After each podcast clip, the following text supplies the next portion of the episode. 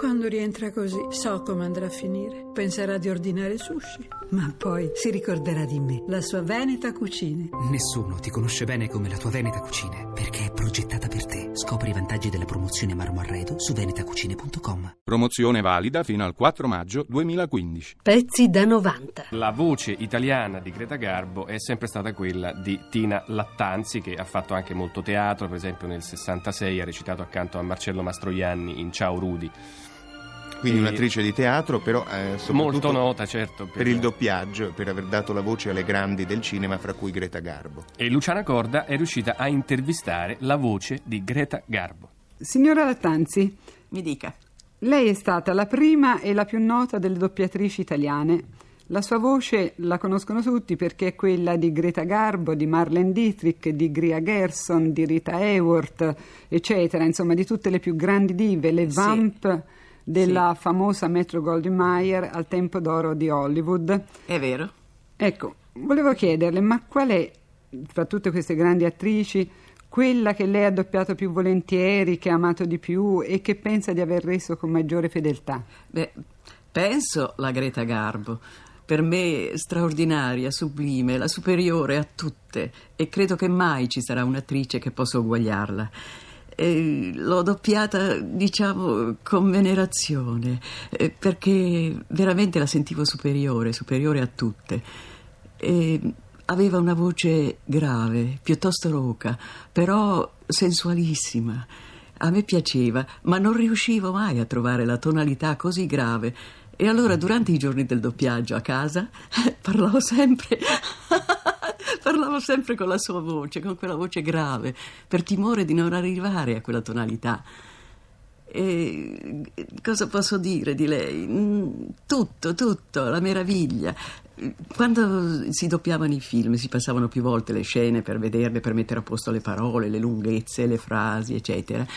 E mentre per le altre attrici, guardandole, forse si riusciva a trovare anche qualche difetto, perché vedendole 4, 5, 6, 10 volte venivano fuori anche i difetti dell'attrice, mentre per lei no, per la Garbo ogni volta guardandola era superiore, era sempre, non lo so, sempre più brava, si scopriva qualche battito di ciglio, qualche piccola cosa, non so, era il personaggio, lei era veramente il personaggio.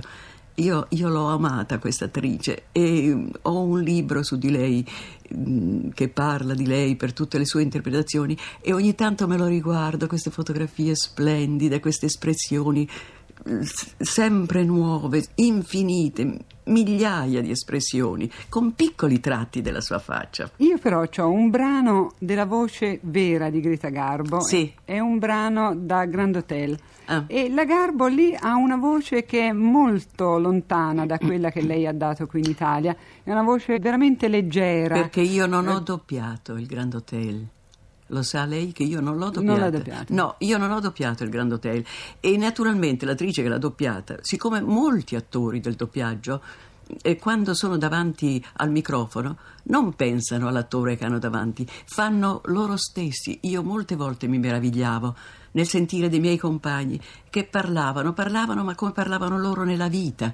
No, invece no, io mi studiavo di avvicinarmi al personaggio, per la voce, per tutto. Tanto è vero che per doppiare bene un personaggio, secondo me è vero, volendo fare un lavoro veramente esatto, bisognerebbe, e io lo facevo, assumere la sua stessa espressione di viso, se era rattristato o piangente, fare la sua stessa espressione, altrimenti è un altro personaggio. E infatti molti attori doppiano, sì, ma sono come loro nella vita, sempre uguali. E io invece no, io cercavo di avvicinarmi al personaggio. Greta Garbo aveva nelle sue espressioni come sempre un alone di mistero, qualcosa di nostalgico nella sua voce, e io cercavo sempre di arrivare a lei, di essere, non dico uguale, ma insomma di avvicinarmi molto a lei.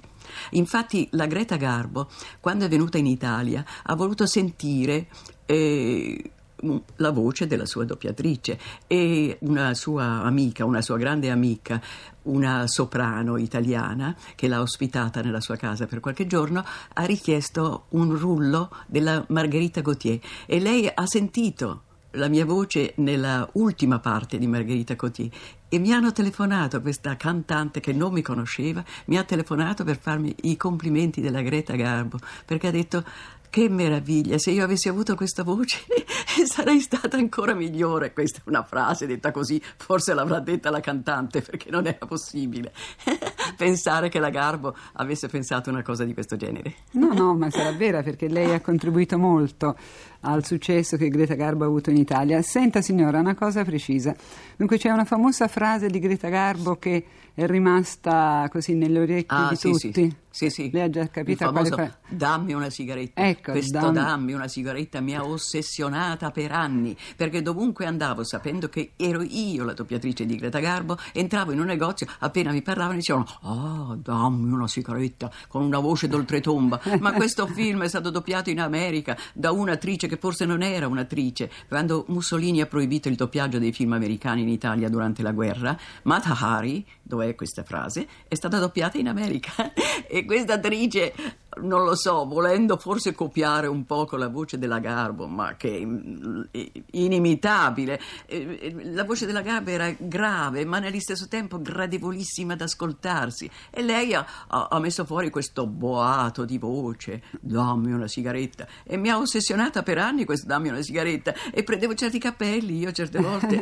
Allora ce la dica un momento adesso come Greta Garbo avrebbe dovuto dire dammi una sigaretta. Non posso dire una frase di Greta Garbo senza la sua visione davanti agli occhi e senza sentire lei che la diceva. Non riesco. Delle volte mi dicono: fammi sentire come parlava la Garbo, ma non, in caricature forse, ma non riesco. Dentro di me la sento ancora. Io mi ricordo quando Napoleone l'ha incontrata in quel film che hanno fatto, Maria Walewska.